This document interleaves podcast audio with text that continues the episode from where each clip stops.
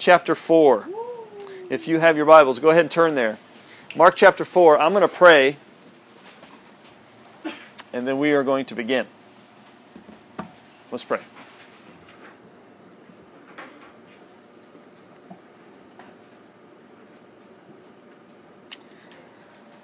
Father, I thank you for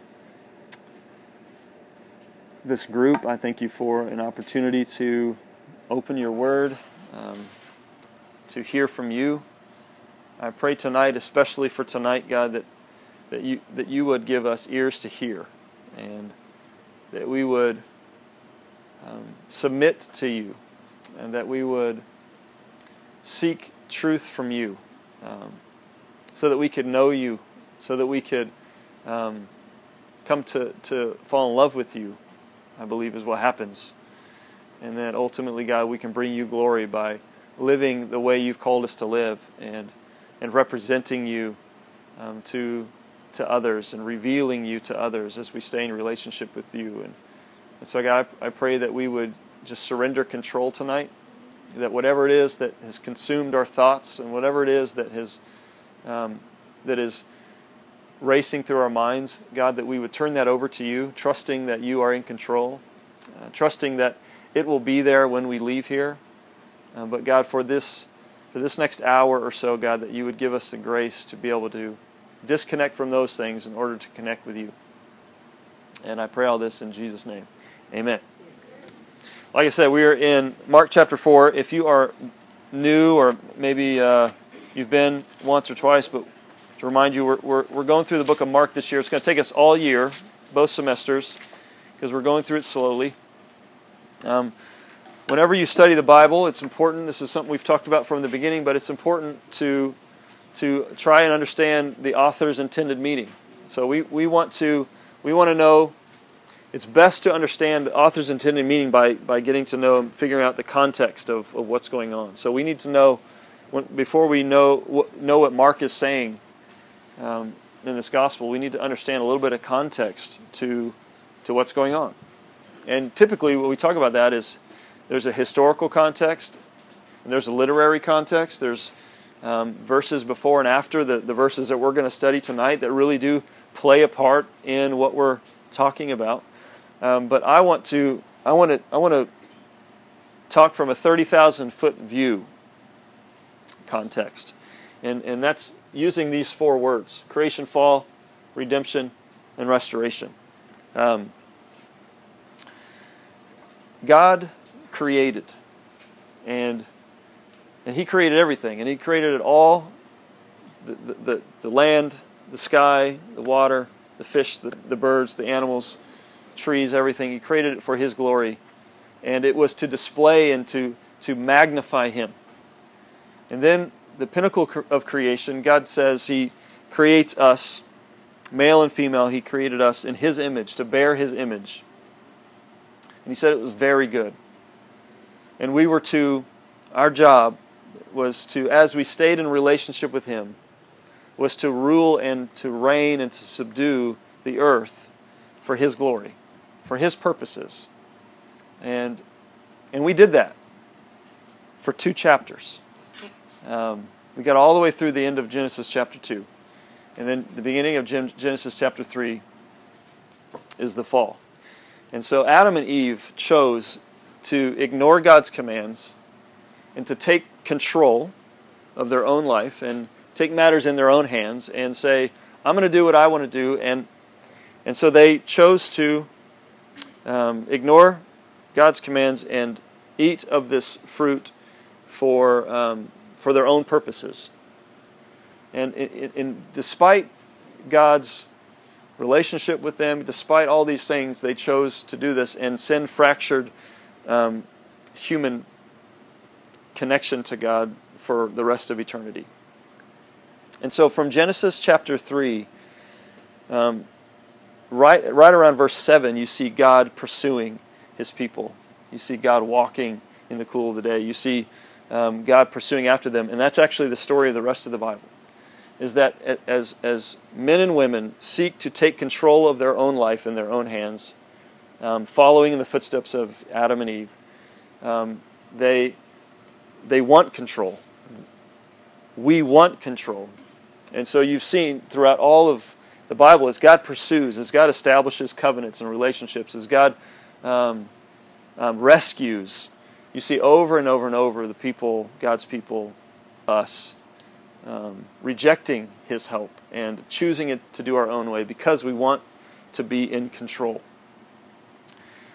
And then all of this heads towards Jesus coming and Him being uh, this king that was coming to rescue us from this, this um, controlling nature, this, this desire to take matters into our own hands. And so He's, he's come to not just to, uh, not just to be an example for us, but to literally pay the penalty that we deserve. To die in our place for our sins, and, and He proved that He paid that penalty by rising from the dead, by, by conquering death. And so, in that, in that event, he, he, he, um, he defeated the two things that, that, that really stand between us and eternity with God, which is sin and death. And, and Jesus conquers that. And, and by faith in Him, we actually get to be made in, into a new image. Not in, not, not, not in the footsteps of our father and mother, Adam and Eve, but in in, an, in a new, as a new image, in the image of Christ. The Bible says, if you are in Christ, you are a new creation. The old is gone, the new has come. And so we get to surrender our control issues to God. We get to surrender our um, usurping ways as we usurp God's authority and try to take it in, for our own glory.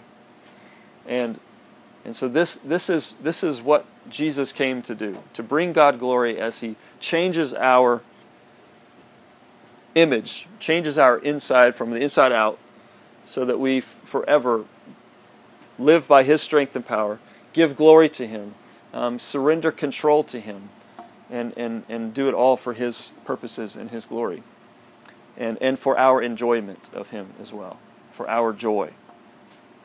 And so I think that's an important context to understand where we're going and what, what's about to happen here in, in Mark chapter 4 as we try to figure out why Jesus teaches in parables, why he teaches in this way that seems so difficult and seems um, sometimes like it's uh, like he's making it harder than it needs to be.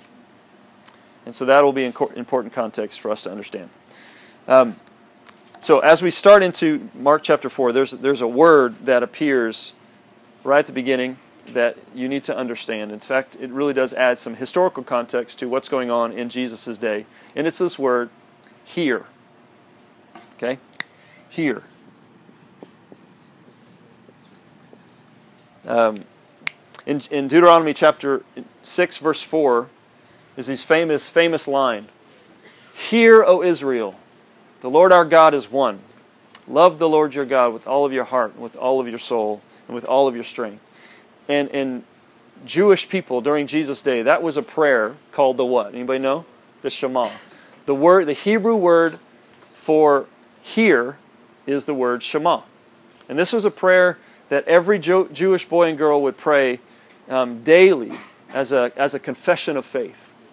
And so w- th- this, is a, this is a big word because the, it was this like this, this call to um, to listen carefully because something about to be said that is important and you don't want to miss it. And that word, this word here is mentioned 13 times in, in the verses we're going to read tonight. And in fact, it bookends the parable that we're about to study um, right here in, in, in chapter 4. So, so the question we should be asking is what is it that Jesus wants us to hear? And, and what is it what, what opportunity is he giving us to take? So Let's, let's read. Rachel, if you could read Mark 4 1 through 9, please. Again, he began to teach beside the sea, and a very large crowd gathered about him, so that he got into a boat and sat in it on the sea, and the whole crowd was beside the sea on the land. And he was teaching them many things in parables, and in his teaching he said to them, Listen, behold, a sower went out to sow. And as he sowed, some seed fell along the path, and the birds came and devoured it. Other seed fell on rocky ground where it did not have much soil, and immediately it sprang up, since it had no depth of soil. And when the sun rose, it was scorched, and since it had no root, it withered away. Other seed fell among thorns, and the thorns grew up and choked it, and it yielded no grain. And other seeds fell into good soil and produced grain, growing up and increasing and yielding thirtyfold and sixtyfold and a hundredfold. And he said, He who has ears to hear, let him hear. Okay. So, uh, another word that, that comes up a couple times that I think is important for you to, to understand is the word soil. Um, Jesus, in fact, it, it, appears three times. It's in verse 1. In, in the ESV, it's the word land. But it's also the same word used in verse 5 and verse 8. So Jesus is in a boat, okay, because its crowds are too many. So he gets in this boat, he stands, he's teaching from this boat, and they're on the land. They're, they're on the earth, they're on soil. And he begins to teach about four types of soil. In fact, so this, this parable becomes, you maybe, maybe many of you have heard it, this parable is about this, this sower who sows his seed on four different types of soil. So we have the path in which the birds eat it and it, there's no chance for growth. You, we have the rocky ground in which the rocks are too close to the surface and so there's not enough depth of soil. It's shallow soil. And so there's the, the roots don't aren't able to dig deep and the, when the sun comes out it scorches it and it dies. And then it's sowed among thorns. And now the, the soil is deep, but, but the, the thorns are too thick. And so when the plant grows, the thorns choke it out and it dies. And then the last soil is the good soil. And there's plenty of dirt, there's, there's plenty of room, and the seed is able to die and break forth and bear fruit and grow and produce um, plenty of plenty of crop. So, a couple couple observations um, about this that I think are interesting. One, the focus seems to be on the soil and its ability to produce long-term fruit. Notice the there's a couple of them have in, uh, have uh, immediate results, but the immediate results don't seem to be as important as the long-term um, long-term fruit. And so the focus seems to be on the soil, not on the harvest, or or how can how how, how can we grow the most grain um, by by sowing seed? That doesn't seem to be the focus. The focus doesn't seem to be on the harvest. It seems to be focused on the soil. One, the, the next observation: the sowing of the seed, the sowing of the seed actually re- reveals whether or not the soil is harvesting soil or not. So as the sower sows, where it lands, it reveals it. Um, where it lands actually reveals what, what, what kind of soil that is. And then the, next observation the sower appears to be sowing seed with generous abandon, not, not being frugal and meticulous and picky, but, but generous and, and, uh, and, and abandonment just seems to be throwing it anywhere hoping it sticks anywhere. So obviously, this parable is is is there's something here. In a, in a moment, Jesus is going to explain exactly what he means by this, but it helps us unlock the meaning of Jesus' teachings here. So let's continue on in the next two uh, three verses, ten through twelve. And when he was alone, those around him with the twelve asked him about the parables, and he said to them, To you has been given the secret of the kingdom of God, but for those outside, everything is in parables, so that they may indeed see but not perceive, and may indeed hear but not understand, lest they should turn and be forgiven. Okay. Now, right off the bat, Jesus gives us an, an idea. So, he, so the disciples come to him. They, they, they've heard this and they don't know what it means, but they, they trust Jesus enough to say, okay, um, you're going to have to help us with that one. I, what do you mean by that? Um, and so Jesus says he, he's talking about the kingdom. He's, he's referring to the kingdom. So he, he lets us in on, on why these parables are taught and that they have the kingdom in mind. They're, they're, they're to teach about the kingdom of God, which is wherever God rules and reigns, the kingdom exists. And so he's, he's explaining what happens when, when he preaches and the kingdom happens. The kingdom goes forth. Um, uh, so th- these parables have something to do with the kingdom. Then, then he uses this word secret. Why would he use the word secret? Why would Jesus want to keep anything secret. The, the Greek word is mysterion, from which we get what word? Mystery. And anytime in, in the New Testament um, uses this word several times, anytime the New Testament uses the word mystery, it's not referring to um, it's not referring to a mystery or a secret in that in the sense that it's incomprehensible, like you'll never understand. It's, that's not that's not the way it's used. It's actually used to describe more of a secret being that, that is being revealed, but not everybody knows. A secret that is being revealed, but, but that not everybody knows. And then he, then he says the word outside. And so Jesus isn't afraid to use insider and outsider language. We don't like that. We want everybody to be inside, everybody's in. But Jesus doesn't seem to be afraid to use that language because it's actually reality. When he, when he refers to insiders or outsiders, he's, he's actually referring to believers and unbelievers. Those that believe. And the disciples and those with them show that they believe by coming to him seeking to know, seeking truth, seeking answers. Um, they, uh, they, they, they display it, it reveals a heart that is willing to seek truth and exposes that they, they actually believe in Jesus. And so they are what he would describe as on the inside. And then those on the outside, they, they don't seek to know. It's the rest of the crowd that doesn't seek to know what Jesus meant, doesn't seem to care to know, to know more, and therefore doesn't have a heart to know truth, and is and their unbelief is exposed by this parable. And then he and then he seems to quote something here that even makes it more confusing. It's almost like Jesus is saying, Yeah, I do that so that those that can't see won't see, and those that can't hear won't hear, so that they won't understand, they won't perceive what's going on. Okay, what? I thought, okay, Jesus, I thought your job was to make this easy. I thought the reason you came was so people would be like, oh, God's here, sweet, now I believe. He just performed a miracle. Yes, I believe now. But if you read the Gospels, that's not really what happens. Like Jesus performs miracles, he speaks, and some believe and some walk away. So he's quoting Isaiah 6. Okay, Isaiah 6 is, is important to understand. It's, uh, it's Isaiah 6, verse 9, actually. And Isaiah was writing during a time when Israel was rebelling against God.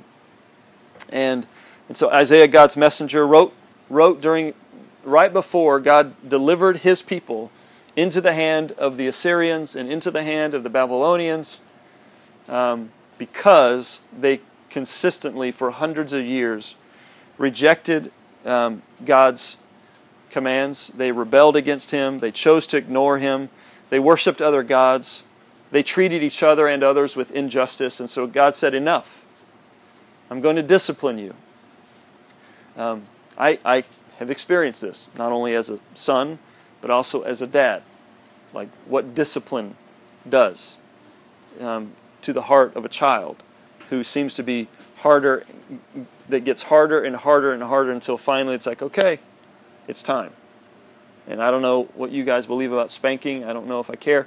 But, uh, you know, there is a point, not with all my kids because I've had to discipline them differently, but there is a point where it's amazing the hardness of heart in my we'll, we'll say my son because some of you know him. Um, and, and, and when that kind of discipline takes place, all of a sudden there's this like softness. He recognizes, yeah, I need correction, I need discipline. I will continue to go my own rebellious way unless you guys care enough to pull me back. And that is essentially what God does. He, he, he says, okay, for hundreds of years you rejected me, so I'm going to hand you over into, into your enemies, and they're going to enslave you, and then you're going to realize what you've done, and then you're going to call on me, and I'm going to rescue you. And this is the, this is the context in which Isaiah is preaching. He says, God says to Isaiah, listen, Isaiah, you're going to preach to the people, but their heart is so hard, they're going to hear, but they're not going to understand. They're going to see, but they're not going to perceive. They're not going to, they're not going to believe me. But that's what you get to do. You get to preach to an audience that's not that's going to reject you. And Jesus uses this as a context for teaching um, parables. So, con- contrast to our American way of doing everything, Jesus doesn't desire to make truth easy. and on the bottom shelf for you to just grab whenever you want.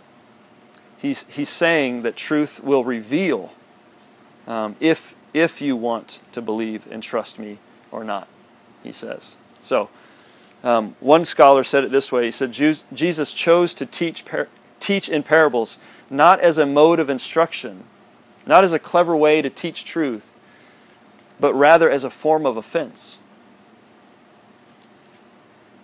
He says parables are full of elements that are odd, fantastic, extravagant, and offensive in order to shatter the world where everything is in its place.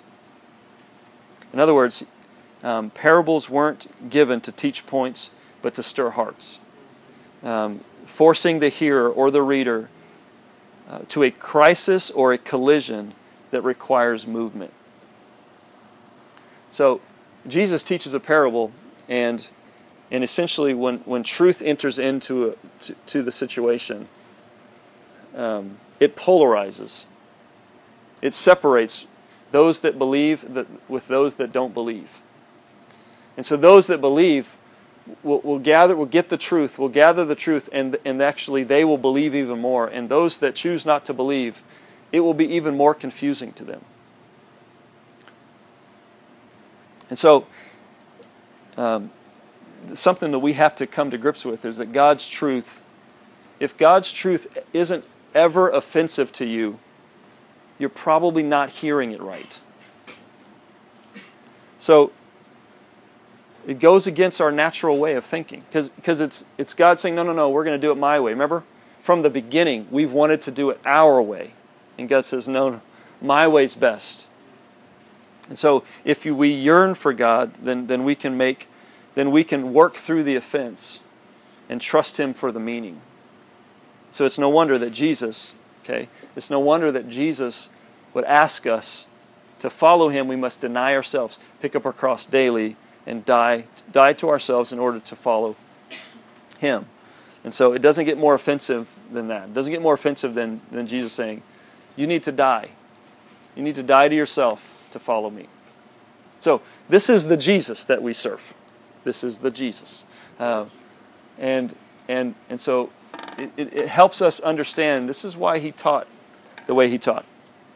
So let's keep going. Now, we're to we're gonna finish through. We're to spend less time. But, but verses 10 through 12 really do help, un, help us understand and explain um, what's going on in these parables. So read verses 13 through 20. And he said to them, Do you not understand this parable? How then will you understand all the parables? The sower sows the word, and these are the ones along the path where the word is sown. When they hear, Satan immediately comes and takes away the word that is sown in them. And these are the ones sown on rocky ground, the ones who, when they hear the word, immediately receive it with joy. And they have no root in themselves, but endure for a while. Then, when tribulation and persecution arises on account of the word, immediately they fall away and others are the ones sown among thorns. They are those who hear the word, but the cares of the world and the deceitfulness of riches and the desires for other things enter in and choke the word, and it proves unfruitful. But those that were sown on the good soil are the ones who hear the word and accept it and bear fruit, thirtyfold and sixtyfold and a hundredfold. Okay. So Jesus gets to explain exactly what he means by this parable. And so these, these soils represent people. And, and essentially, the reception of the gospel truth or the kingdom truth is directly related to the pre existing spiritual state of the hearer's hearts. So each one represents a different type, right? So in this crowd, there are people that like the path, uh, most likely the Pharisees and the scribes. They have no desire, they have no soil in which to receive this kingdom truth. In fact, they're trying to catch him in something. They're trying to, as we've already seen, they're trying to figure out a way to remove him from the scene. So they have no, there's, there's no, no ch- chance of growth in their unbelief. The second group you see um, is this shallow faith that says, yeah, I believe it, but then when trials and persecution and troubles come, they're quick to go, whoa, whoa, whoa, I didn't sign up for this. If, I, if, if, if life with Jesus doesn't get me a better life, then I don't want it. The next group I think a lot of us relate to. We want to believe the truth, but our life is so busy and our and our schedules are so packed and our desires are so full of worldly things that that all those things just kind of choke the life out of this faith that God has called us to, this this life of denying ourselves and giving control to Him. And so um, it's it's choked out. And then of course the last group is those that make room, that that that are willing to submit to and surrender to and clear the way for God's truth to grow in them. So let's continue on. Verses uh, 21 through 40, uh, 25. And he said to them, Is a lamp brought in to be put under a basket or under a bed and not on a stand? For nothing is hidden except to be made manifest, nor is anything secret except to come to light. If anyone has ears to hear, let him hear. And he said to them, Pay attention to what you hear. With the measure you use, it will be measured to you, and still more will be added to you. For to the one who has, more will be given, and from the one who has not, even what he has will be taken away. Okay. So Jesus is redefining what it means, what, what is hidden in this. And he's saying that that uh, that faith is not to remain hidden, but it'll come to light. It'll be revealed for what it is. And he's giving further explanation to why he teaches in parables. And then in verses 24 through 25, he says that the more you exercise this word, the more you live out this faith, the more you trust and believe, um, that the more it will be added to you. And the, and the one who does not believe, the one who does not exercise his faith, the one who does not push through the, the, um, the difficulty to, to seek truth, so that they will be even more. They will have less. And so Jesus gives both a warning and a promise that, that he's saying if you have access to truth, be careful that you don't turn a deaf ear to it. And those who risk, those who are willing to risk something uh, for this faith, have everything to gain. Read 26 through 29. And he said, The kingdom of God is as if a man should scatter seed on the ground. He sleeps and rises night and day, and the seed sprouts and grows. He knows not how. The earth produces by itself first the blade, then the ear, then the full grain in the ear. But when the grain is ripe at once, he puts in the sickle because the harvest has come. Okay. The kingdom God, he goes on, he uses this, continues with this farmer language, like a farmer faithfully sowing and trusting God to produce growth. He, it says, he knows not how. That's key. In fact, you can underline that. He knows not how. That seems to be the point that that uh, it's it's like a farmer who sows and trusts it all to God. He has he has no control over what happens. In fact, pious Jews um, would believe, believe that plant and crops that when they grow, it was just a wonderful work of God, because you know they lived in times where there was famine and then there was abundance, and and sometimes they couldn't predict how or what or when, and and so they just had to trust. They had to trust God to provide for them, and so they didn't know um, what what went on underneath the earth. They, they just trusted God with it, and so that seems to be the point. It's something that God was in control of. Now read 30 through 34. And he said, With what can we compare the kingdom of God, or what parable shall we use for it? It is like a grain of mustard seed, which, when sown on the ground, is the smallest of all the seeds on earth. Yet when it is sown, it grows up and becomes larger than all the garden plants, and puts out large branches, so that the birds of the air can make nests in its shade. With many such parables he spoke the word to them, as they were able to hear it. He did not speak to them without a parable, but privately to his own disciples he explained everything. Okay. So Jesus uses this mustard seed. I don't know if you've ever seen a mustard seed. Um, it is a tiny little thing. Ten of them can fit on the point of your finger.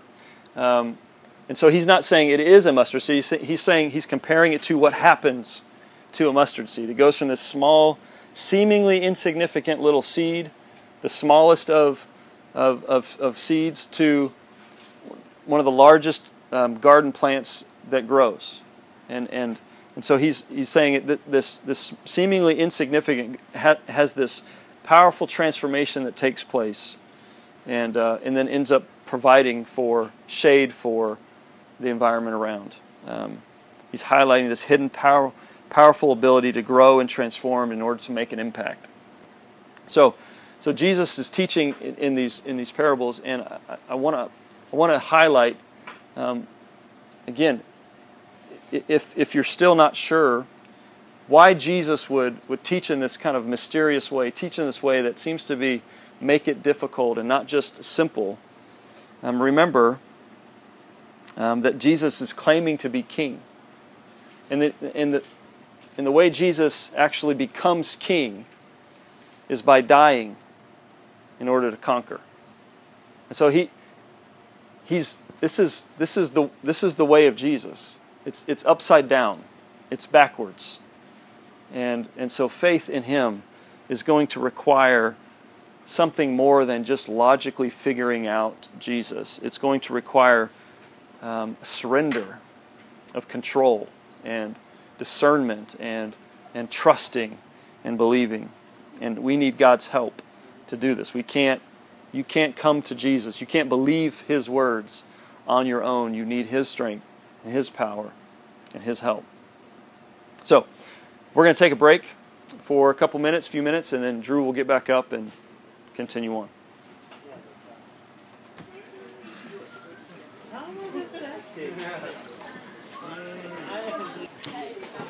All right, moving into sec- uh, this second section where we're going to kind of explore a wider theme here. Here's here's what I want to do. We just got to we just got to, to look at some of the more famous, specifically that parable of the sower is one of the, the more famous, one of the most kind of quintessential parables of Jesus. And, and we got to see really kind of a nice sample of what his parables are like. Um, a nice sample in that these are specifically geared towards explaining what the kingdom is like, and a lot of parables you could you could maybe argue that all of them are bent towards explaining some aspect of the kingdom, but these are about explaining kind of the direction it's going and the way it moves and grows. And then you also see in here a um, the majority of the, the parables that he tells in Mark four are agricultural in nature. And and so that's a yeah. I got some amens from the uh, the ag econ majors there. So um, so here's the question though. Here's the question I want to ask you, and that is, and uh, yeah, that is, why is it that Jesus primarily uses? Because if you go and you study, it's not just here. Pretty much throughout the Gospels, the primary um, imagery that he uses, the, the one that comes up the most often is like agricultural references, agricultural parables. So, why does he do that? Why is it specifically when he's talking about how the kingdom operates and grows and advances, he goes to agriculture? Now, the most obvious answer, and I think this answer is, is right, um, is, is that he's living actually in an agrarian society right? Like this is what these people know. This is what they do. They know how this works and they know how dependent they are on agriculture and, and, and harvesting and rain and all these things and, and they know that how that affects them and, and all those things. And so it, it makes sense, of course, that he's going to use what they know a lot to speak to them. And, and I do think that that's a big portion of it, but, but there's maybe some other stuff to it too. Because you could ask it this way why don't we ever really see him using like a carpentry reference to talk about the kingdom? Because he, he is a carpenter, right? Like, this is what Jesus did. This is what he knows. This is what, for, so he starts his ministry at around 30 years old. So, for much of his life, he's been doing that, carrying on the family business, wouldn't that be an obvious point of reference for him? Wouldn't that be an easy way for him to make connections and show things? So, why does he pretty much never talk about carpentry? At least when he talks, he talks about, you know, the wise man built his house upon the rock, wise man built. So, he did, he knows that one, right? Okay. Um, and, but he doesn't, but, but, but that's not really so much explaining. That's explaining how you do with his teaching. That's not explaining how the kingdom works. But, but other than that, there's like, that I can think of no other carpentry references. So, why? Why agriculture? Well, we'll, we'll explain that in a little bit later. First, I want to tell you um, a tale of two brothers.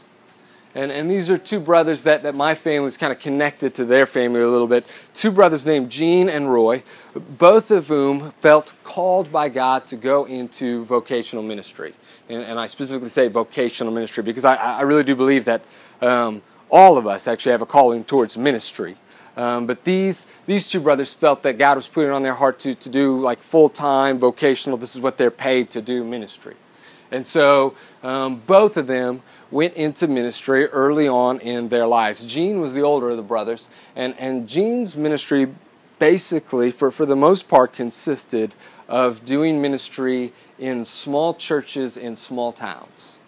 Um, with, with maybe an exception here or there. He, he, he had one ministry in Denver, but I don't think the church was real big, you know, small to mid sized there. And, and, and he had one that ended up in Arizona. I don't know where exactly he was in Arizona, but, but a lot of his ministry took place in a small church in a small town called Carterville, Missouri.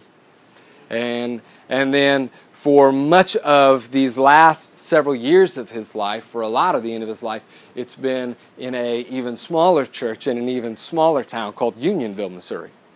And, and Gene has spent most of his life um, preaching, teaching in these little churches. Now, it's not all been just that. He also actually would get asked to do um, revivals and, and go preach at revivals, sometimes at other churches, but usually when he did that, it would be, you know, a revival and there'd be 20 people in the room that he was preaching to.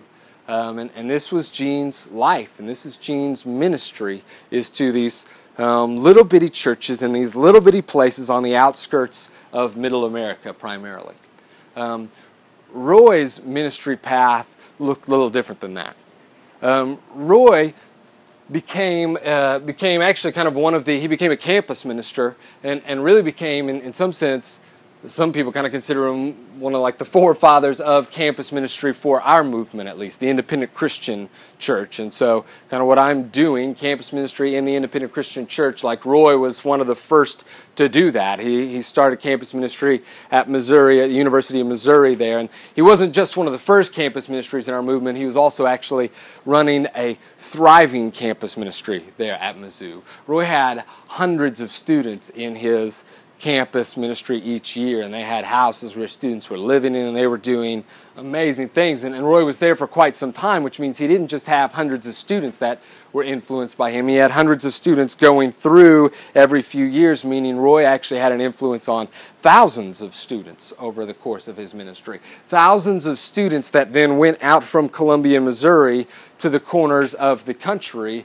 bringing with them the influence that Roy had brought to them as he taught and preached to them and discipled them. Some to distant places in the world. Some of them went into ministry and into campus ministries and started implementing the things that Roy taught to them. But, but Roy wasn't just a campus minister, he was a gifted communicator. And so he would often be asked to write for like Christian magazines that were sent out to different churches and different ministers who were reading his stuff. And he'd be asked to go speak at places and not just at like small revivals. Roy would sometimes get asked to go speak to like underground churches overseas in communist countries and, and to preach the word there and, and, and did amazing things wherever he got to go. I actually um, had, had the, the opportunity to go to Roy's funeral about six, seven years ago. And, and his funeral, it was, they knew when, when he died that, that there were too many people who were going to want to come to that to be able to have it in a church.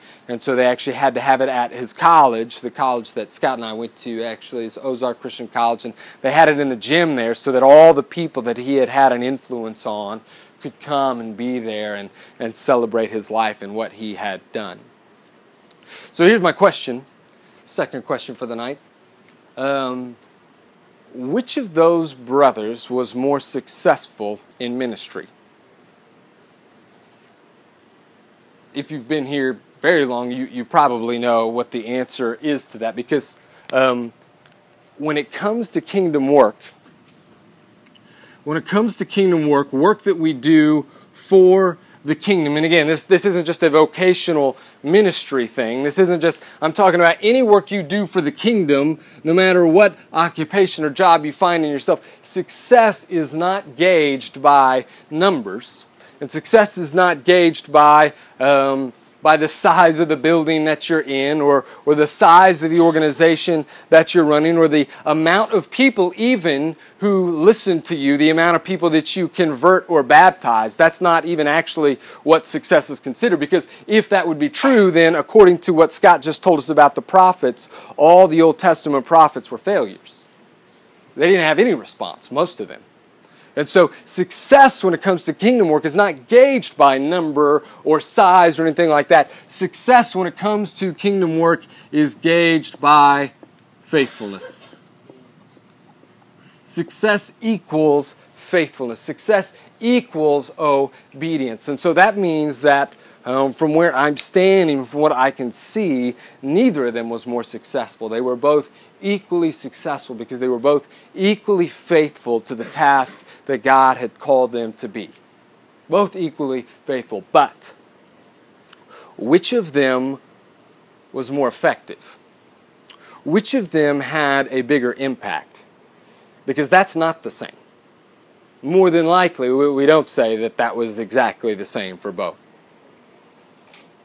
I remember when I first went to uh, to Ozark, and, and in your freshman year, for most people in freshman year, they have you study the book of Acts. You actually spend a whole year in it because the idea is if you're going to be doing ministry, then they want you to be um, exploring what the church looked like when it was first born and when it first started growing, because they want us to do ministry somewhat like that um, to try and look like what the church looked like at the beginning. So we spend our time in the book of Acts. And I remember learning about Paul and, and what appears to be his missionary strategy, his strategy for going and spreading the gospel and planting churches. And that is, our professor would tell us, if, if you notice, and this is, this is true, if you look at a map at, at the back of your Bible at, at Paul's missionary journeys and where he went, he primarily went, by and large, to large urban city centers.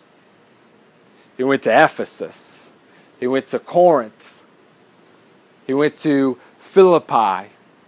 Um, he, he went to these big places um, and, and his main goal throughout a lot of his ministry for a long time. You can see it in his writings and you can hear it in the book of Acts. His main goal is Rome.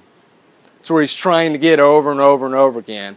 And he's trying to get there. And I remember being taught and told about how the way that Paul would go to these places because the idea is that if you could get the gospel into the middle of a major urban area where there is political, kind of the political epicenter of the area and the economic epicenter of the area and the cultural epicenter of the area, and you get the gospel rooted in deep there, then it can spread out to all the surrounding areas around it.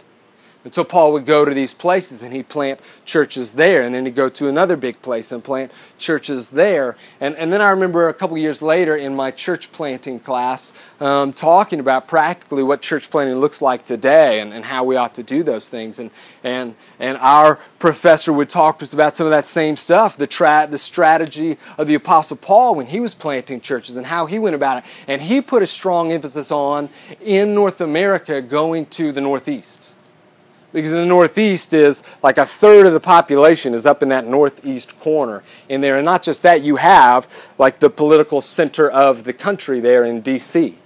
And, you also have like the economic center and, and cultural center in New York, and you have like an educational center in Boston there, and you have other big places like Philadelphia, and you've got all these big cities and all these big things happening there. And he would plead, guys, please get, we need some people to head up to the Northeast. We need to get the gospel to the Northeast. And I remember really being taken back by this and really kind of um, surprising me how much this all made sense. And, and I hadn't seen that before, that if we could just get the gospel to the places where influence was and then let that get out to everywhere else, then that's how we could get the gospel throughout the world. That's how we could see the kingdom advance.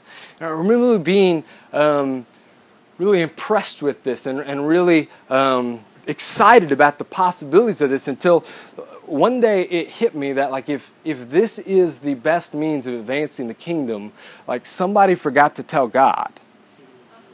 Like that or he was late to that day of church planning class or something like that right? Um, because when when god comes to initiate his kingdom here on earth and when he comes to start it not just to advance it, but to start it because it's His, and He sends His Son to do that. He doesn't send Him to the most likely, most obvious choice, and that is Rome, the center of the Roman Empire that was ruling the entire known world to those people at that time. Like that.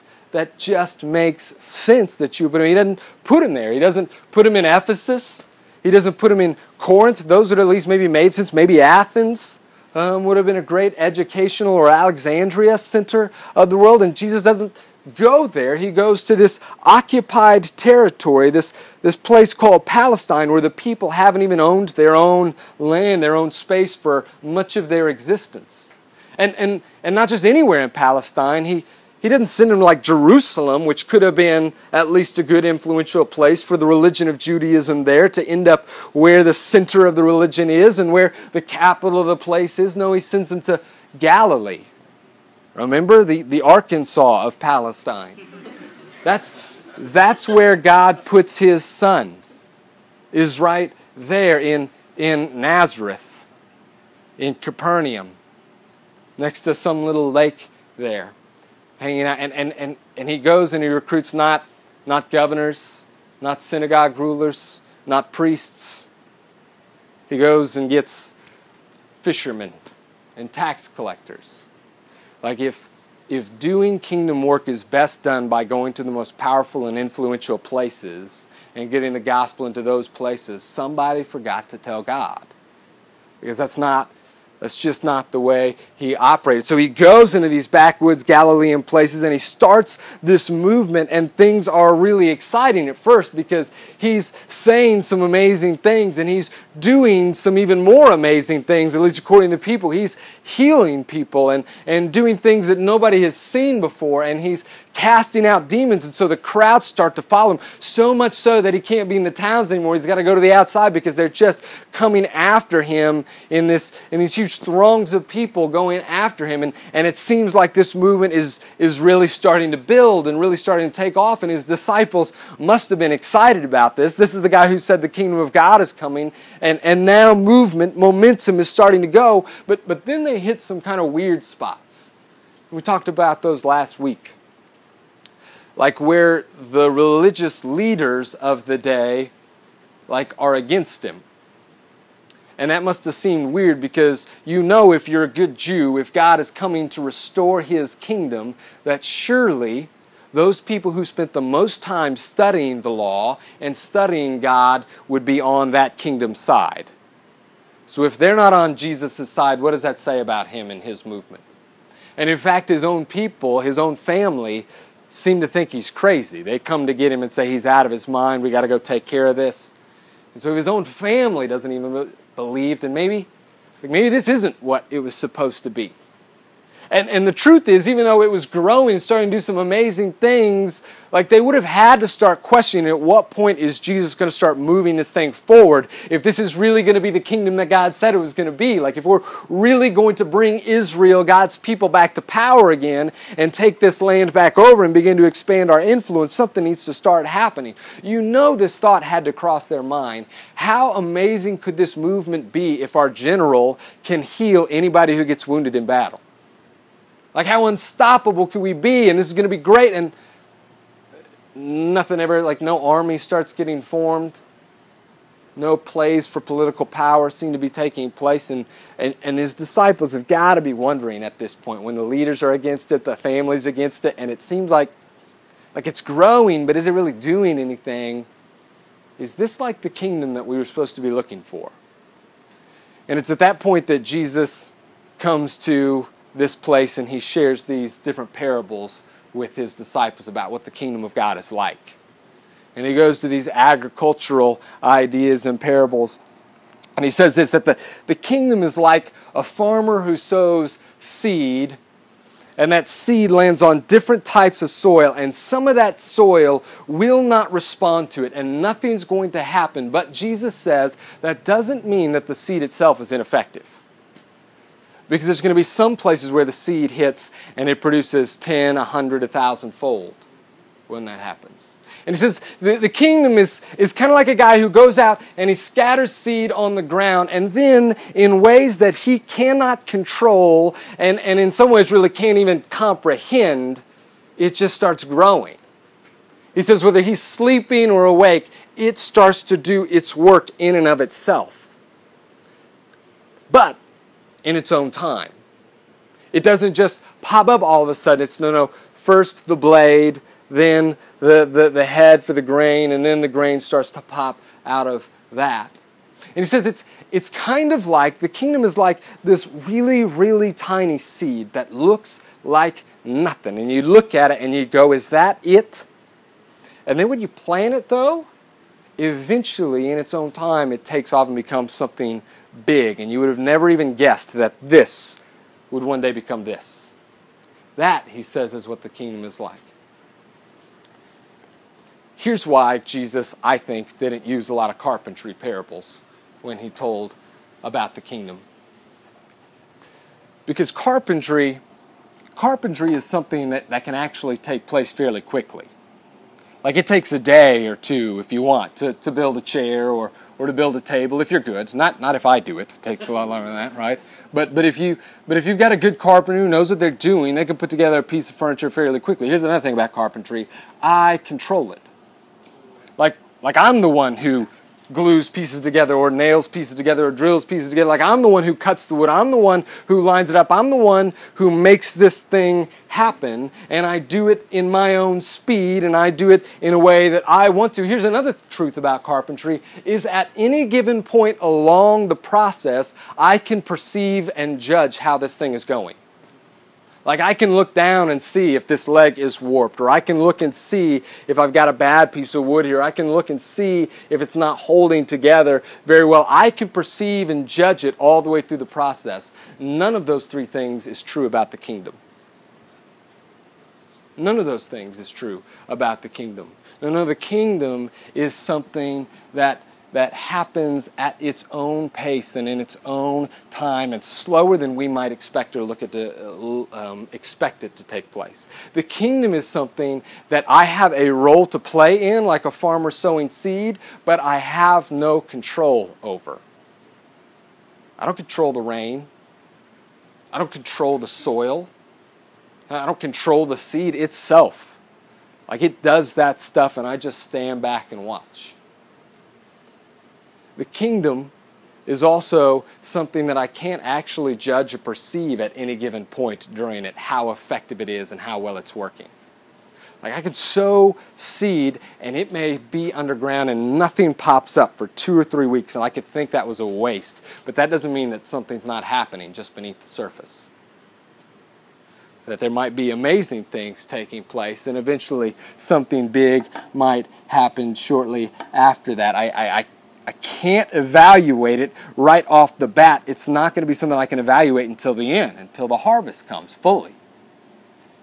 So, to the to the second question, which of the brothers, Gene or Roy, had a bigger impact for the kingdom? The answer, we don't know. We don't know. Like I got, I got no idea. Sure, I, it, it looks like Roy preached to more people. It looks like Roy had an impact in more people's life. We know that Roy probably shared the gospel with and, and maybe baptized more people and all those things. I don't know what kind of soil he was preaching to. Like, I don't know what's going to take, I don't know what those people are going to do, how much they're going to sow seed. I don't know how much the, the soil was that Gene was preaching to, and, and whether that soil becomes good sowers who will sow the seed. I don't know. And so the truth of the matter is, there's, there's no I can't say there's no way to evaluate. Like we can, we have hints, we can have clues. Like if, if one brother goes and he preaches the gospel in 30 different countries, and one brother plays video games and eats Cheetos for his whole life, like I can, I can take a pretty good guess at which one is having a greater kingdom impact, right? But when both are being faithful to the task that God has called them in, like it might take years for me to be able to fully see where the impact is, and I may not know until eternity. And this is the message of the parables in the kingdom. Like we sow, and then we wait, and then we trust, and then one day we'll get to see. That's the message of the kingdom. So, how do we respond to the message of these parables? Three things. Number one is this be faithful where you're at. Are you tired of hearing that yet? faithful where you're at. It's, we're only like a month in. We've said it like five times. Um, and we're going to say it a whole lot more. But let me let me kind of flesh that out a little bit of what I mean specifically in this thing. You do not have to wait until you're in a position of greater influence or authority, until you know you're a grown up, with a job or, or even until you're at like a master's student level or, or in some place where you have influence because the truth is once you get out of school you're not really going to be in any place of influence anyway right? You're going to be like that that runt who goes and gets coffee or whatever for everybody at your at your business. Like but but the truth is i know shoot high aim high guys. Um,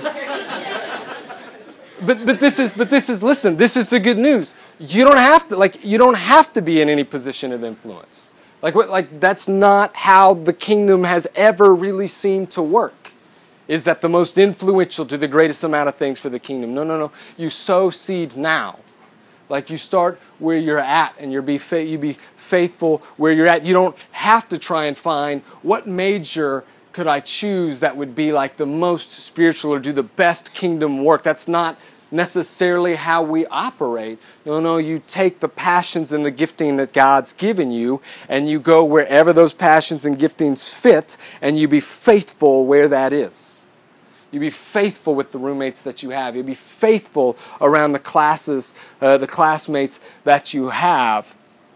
Um, last week we had I, I, thought a pretty cool time when when Rachel at the end had us pray for those of us who are who are some of the only people in their families who are Christian and and uh, it, was cool for us. I got to pray back in this corner with a friend. A group of us did back in, in this back corner. If you were if you were some of us with them, and, and we prayed for a friend's dad who hadn't been to church or hadn't really wanted anything to do with Jesus in 15 years. And and this week um, they're going to church for the first time in 15 years. And and so like it was it was a cool thing and I was excited about that. And it's cool to see listen the way the way that the kingdom is working in somebody's heart and life in a way that maybe we never even could have seen coming. But here's here's one thing that was a little odd is when Rachel said at first I'd like you to stand up if you're the only person in your family who's a Christian. We had how many people stand up? Zero. Now, I, I, recognize there were some people who weren't here, and maybe there's some who fit in that. And, and I recognize that there are some people who, who maybe were have been in a Christian family, but they kind of walked away and they've come back a little bit through this ministry or growing in new ways. But, like, largely what that probably means, if there's nobody in here who's the only Christian in their family, it means that um, we're not reaching any lost people like that there's nobody who came here as a non Christian and we reached out to them, sowed seed, and, and, and the Lord used that to bring them into the kingdom. If, if, if we've got no new Christians in here, and, and that's, I'm not saying that to shame you guys, that's largely on like me. That's, that's, Scott and I have talked, sometimes we feel like that's sort of the culture we've set a little bit here. Um, and, and, and that's probably not good because even though we can't control the kingdom, we have a part to play. And and you you don't know what kind of soil God might be preparing all around you right now without you even seeing or knowing it. And maybe he's got people who are like, like, could it be? And the answer is yes before I ask the question. Could it be that God has placed you where you are for a specific reason and purpose?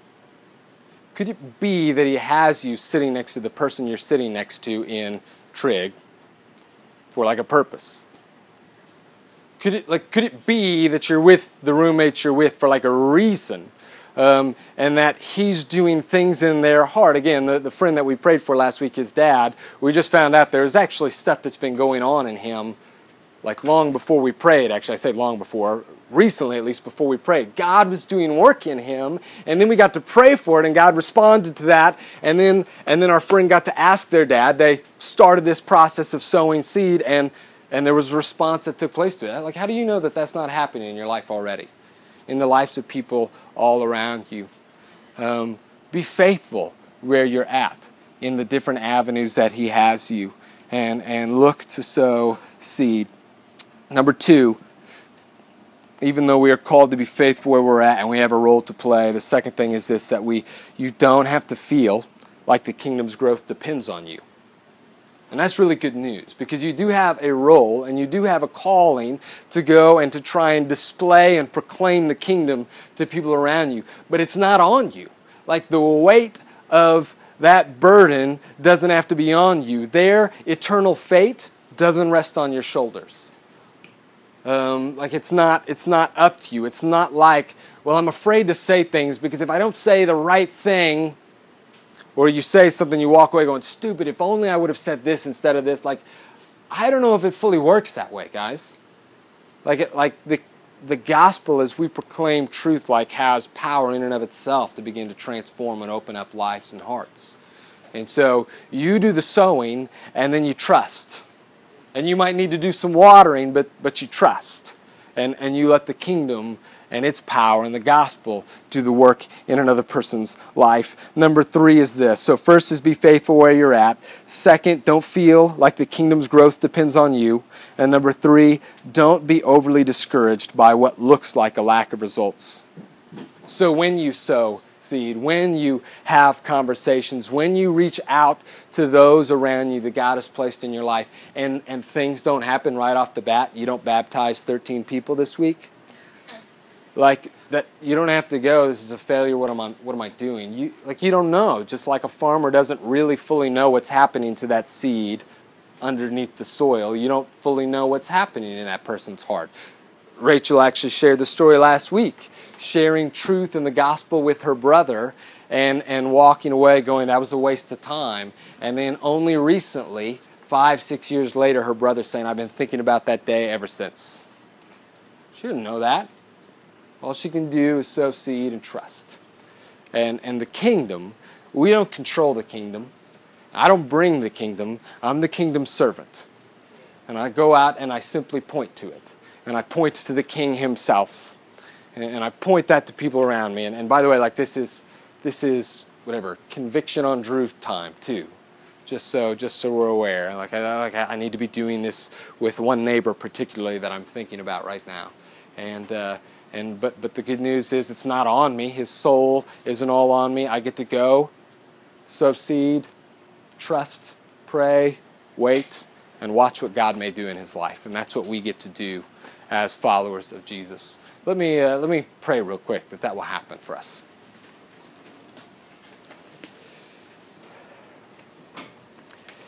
God, your kingdom is um, your kingdom is big, and and it's not even as I say that, um, it occurs to me that's not even fully done growing yet.